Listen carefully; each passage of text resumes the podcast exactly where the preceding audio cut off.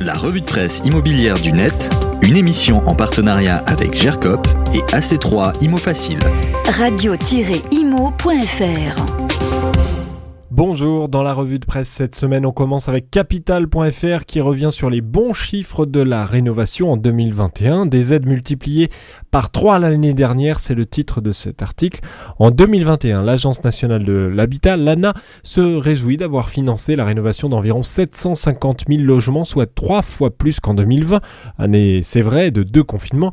Capital qui souligne quand même que l'objectif fixé en début d'année de 600 000 rénovations est largement dépassé. Une belle augmentation et donc un succès dû au dispositif Ma Prime Rénov, renommé France Rénov en début d'année. Pour ce seul portail, les aides versées sont passées de 140 000 rénovations à 644 000. L'objectif pour 2022 est de dépasser les 800 000 rénovations au total. Le magazine conclut avec la prochaine étape sur laquelle travaille le gouvernement, Ma Prime Adapt, qui vise à aider les seniors qui seraient forcés d'adapter leur logement suite à une perte d'autonomie. Un dispositif en voie d'achèvement, ce seront les mots de la ministre du Logement. Dans Business Simo, on apprend que la ministre, encore elle, Emmanuel Vargon, a annoncé lors d'un comité de pilotage avec les acteurs du logement social que 104 800 logements locatifs sociaux avaient été financés en 2021, tout mode de financement confondu.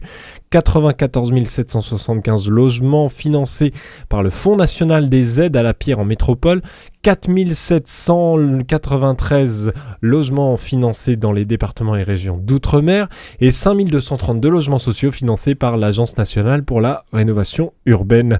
La ministre qui note ici une mobilisation continue de l'État au plan local et national en soutien aux bailleurs et aux collectivités.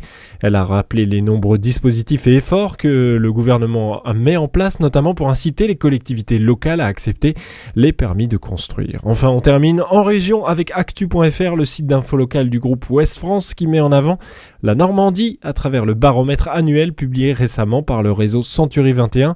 Le marché de l'ancien se porte bien. En Normandie, la région est dans le top 3 euh, de celles où les prix de l'immobilier ont le plus augmenté en France après la Nouvelle-Aquitaine plus 13% et la Bretagne plus 12%. La Normandie est à plus 11%. Ce sont les augmentations pour les prix moyens des maisons individuelles. La Normandie se rapproche donc euh, du quintet de tête des régions les plus chères de France. C'est ce que nous dit actu.fr. Loin quand même devant la région PACA, Provence-Alpes-Côte d'Azur et l'île de France, les deux secteurs les plus chers.